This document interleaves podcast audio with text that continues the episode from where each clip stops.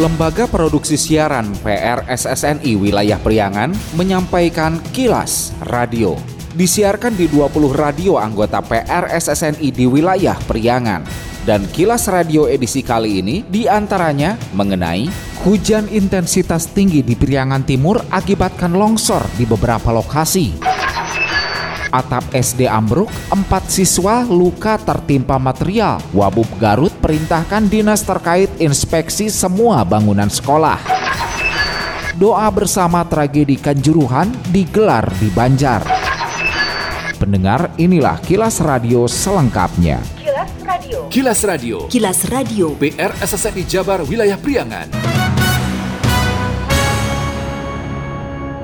Hujan intensitas tinggi di wilayah Priangan Timur akibatkan longsor di beberapa lokasi. Di Kabupaten Ciamis, hujan yang mengguyur sejak Senin 3 Oktober sore hingga Selasa 4 Oktober pagi telah timbulkan tanah longsor di puluhan lokasi dan banjir di belasan lokasi. Longsor terparah di Desa Nasol, Kecamatan Cikoneng, setidaknya 20 lokasi di tujuh dusun akibatkan 27 rumah warga terdampak termasuk satu madrasah dan dua masjid. Kendati tak ada korban jiwa maupun luka-luka, sedikitnya dua kakak mengungsi ke rumah saudara dan tetangganya. Menurut Jojo, warga Nasol, longsor terjadi saat ia dan anggota keluarganya sedang nonton TV, terdengar seperti suara barang jatuh yang keras. Mendadak, rumahnya sudah disergap air bercampur lumpur tanah longsoran. lagi nonton TV hujan kan besar ya ada yang kayak jatuh gitu dilihat dari pintu.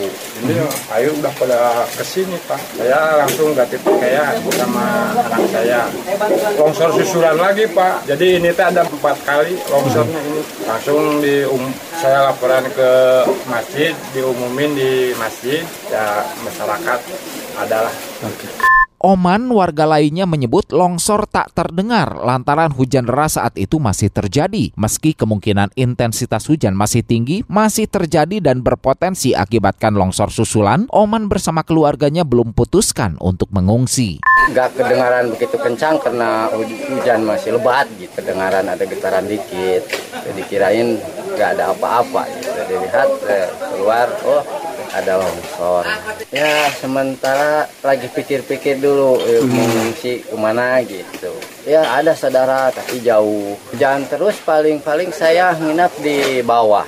Itu yang punya warung bengkel Reporter Anik ST melaporkan beberapa titik longsor paling parah di Desa Nasol, di antaranya di Dusun Cikuda, Dusun Desa, Dusun Batu Malang, dan Desa Palasari. Di Dusun Cikuda, tebing setinggi 8 meter tiba-tiba longsor dan menutup akses jalan raya penghubung antar Desa Nasol dan Desa Dharma Caang. Longsor juga menggerus pondasi rumah warga yang berada di atas tebing. Sedikitnya dua rumah terancam yang dihuni dua kepala keluarga yang terdiri dari delapan jiwa. Selain itu, titik longsor yang cukup parah juga terjadi di dusun desa, tebing setinggi 7 meter juga longsor dan menimbun rumah warga bagian depan. Warga dibantu relawan dan TNI bergotong royong menyingkirkan material longsoran untuk membuka akses jalan yang tertutup. Masih informasi mengenai longsor. Sedikitnya dua titik tanah longsor terjadi di Desa Parentas, Kecamatan Cigalontang, Kabupaten Tasikmalaya. Material longsoran menutup akses jalan penghubung antar Desa Parentas dengan Cidugalen, Kecamatan Cigalontang. Kapolsek Cigalontang AKP Dian mengatakan pihaknya bersama TNI dan BPBD, relawan, serta masyarakat mengevakuasi material longsoran untuk membuka kembali jalan yang tertimbun. Dian menyebut dua titik lokasi longsoran sementara hanya bisa dilalui kendaraan sepeda motor. kurang lebih dua longsoran yang besar. Jadi ini menutupi jalan. Mungkin setelah longsoran yang pertama beres, kita akan bergeser ke longsoran yang kedua. Ini juga besar, menutup akses yang mengarah ke sana. Hanya bisa dilewati oleh roda dua ya kalau yang ini. Akses dari arah Cidugalen atau dari arah Tasik menuju Parentas tertutup. Ada longsoran setinggi kurang lebih 10 meter. Kemudian menutupi jalan kurang lebih sekitar 200 meteran.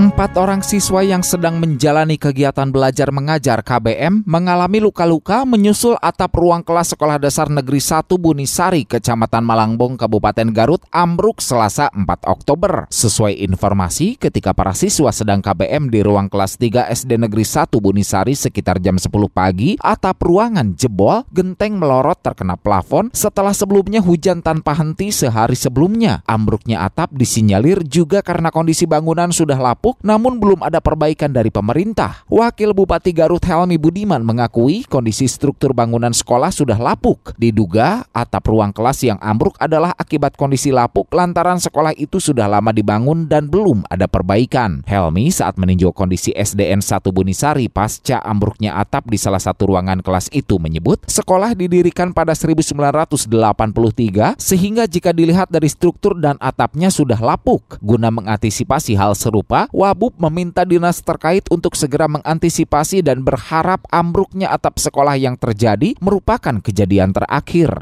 Uh, sebenarnya kalau dari jumlah kelasnya mencukupi, cuman yang bagus itu hanya empat, ya itu juga udah sudah harus sebenarnya harus sudah direhab ya, hanya empat kelas. Jadi kami terpaksa yang digunakan hanya yang empat kelas ini. Empat kelas yang lain atau tiga kelas yang lainnya tidak boleh digunakan karena saya lihat struktur atapnya sudah harap. Saya minta tadi kepada dinas segera antisipasi. Cukup ini adalah kejadian terakhir. Di semua sekolah harus dilakukan inspeksi.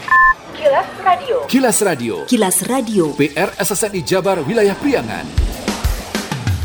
Bila Anda mendapatkan hal-hal atau peristiwa penting untuk diliput oleh tim Kilas Radio, hubungi hotline servis kami, SMS atau WA ke nomor 0813 2424 5911 0813 2424 5911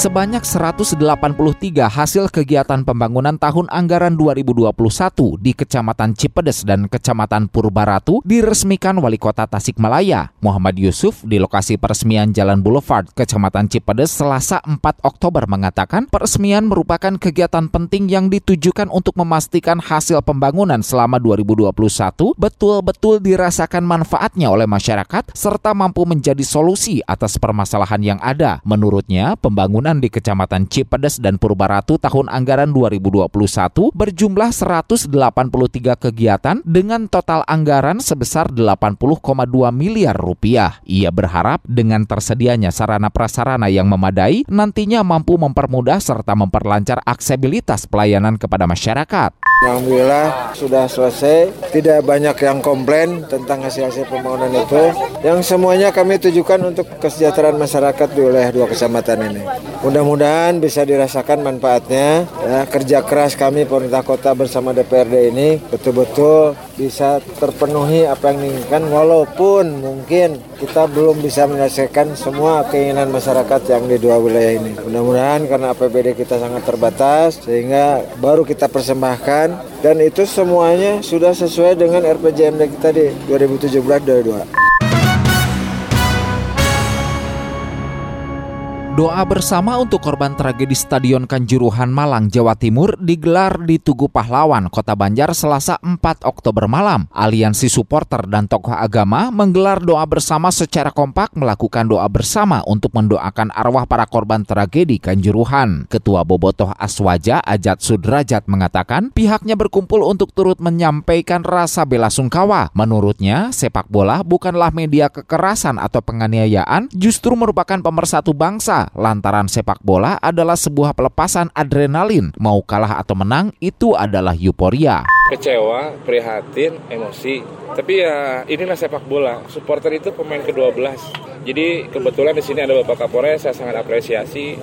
Saya mohon dengan kejadian ini kita yang paling utama itu merenung evaluasi, kemudian juga bisa menjadi sebuah tambahan lah untuk ke depan lebih baik bahwa pengamanan di stadion itu harus ekstra ketat. Kita juga supporter harus bisa mengendalikan emosi adrenalin. Koordinator Aliansi Supporter Rizky Nur Hidayat mengatakan kehadiran dirinya beserta aliansi adalah sebagai aksi solidaritas. Ia berharap ke depan tidak terulang kembali kejadian itu. Kita di sini memang sedang bersedih hati ya, berduka atas kejadian yang memang terjadi di Malang. Momentum tersebut yang menjadikan kami tergerak, mempunyai rasa solidaritas dan rasa yang sama ketika mendengar kejadian yang menyedihkan tersebut. Teman-teman bergerak dari kemarin untuk mengadakan kegiatan tabur bunga dan renungan doa bersama dan alhamdulillah pada malam hari ini bisa dilaksanakan dan kenapa di tubuh pahlawan kami yakin bahwa para korban jiwa yang menjadi korban insiden tersebut mereka adalah pahlawan-pahlawan sepak bola. Kapolres Banjar AKBP Bayu Catur Prabowo yang hadir di tengah acara turut menyampaikan rasa bela sungkawa atas tragedi Kanjuruhan Malang. Ia pun mengajak semua pihak bisa memetik pelajaran dari tragedi itu. Kapolres juga berharap kondusivitas senantiasa terjaga di kota Banjar. Ini merupakan salah satu bentuk pertama adalah kepedulian kita kepada korban di Malang. Yang kedua juga sebagai bentuk bela sungkawa. Kemudian juga ini sebagai satu tonggak. Mudah-mudahan ke depan persaudaraan di antara kita ini semakin erat kembali. Olahraga itu mempersatukan kita, bukan mencerai-beraikan kita. Itu harapan kita ke depan. Sehingga untuk di Banjar ini saya sangat berharap sekali bahwa mari kita saling menghargai, mari kita saling menghormati, dan mari kita junjung sportivitas dalam berolahraga, dan mari kita jalin persaudaraan, persatuan, dan kesatuan di antara kita semua. Kilas Radio. Kilas Radio. Kilas Radio. PR SSNI Jabar Wilayah Priangan. Sekian Kilas Radio. Saya Dido Nurdani beserta tim Kilas Radio Priangan. Salam PRSSNI. Kilas. Kilas. Radio.